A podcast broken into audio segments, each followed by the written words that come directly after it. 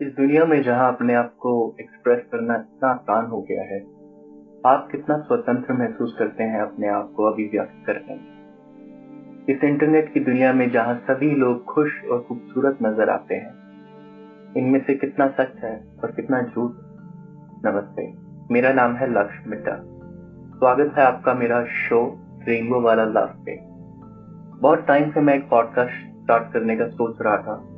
लेकिन कभी हिम्मत नहीं जुटा पाया रिकॉर्ड बटन दबाने ये मेरा पहला एपिसोड है और मैं आपके व्यस्त ज़िंदगी से कुछ मिनट मांगना चाहूँगा अपना परिचय कराने के लिए।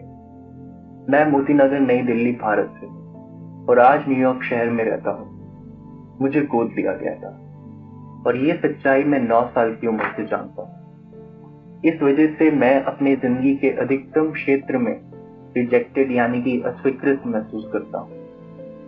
शायद बहुत से अडॉप्टेड बच्चे ऐसा महसूस करते होंगे। इस वजह से मैं पिछले 20 सालों से रोज एक मानसिक प्रॉब्लम से गुजरता हूँ एंजाइटी और डिप्रेशन की।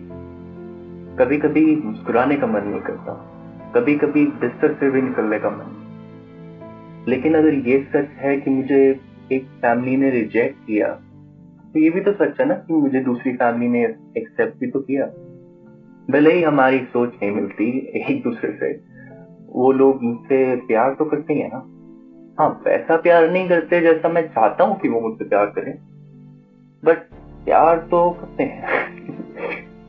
मेरी ज़िंदगी का कर्तव्य है कि मैं पानी का गिलास आधा भरा हो ही दे मुश्किल समय में यही आशावादी नियति आपको ज़िंदगी के हताश और निराश परिस्थितियों से उभार सकती है।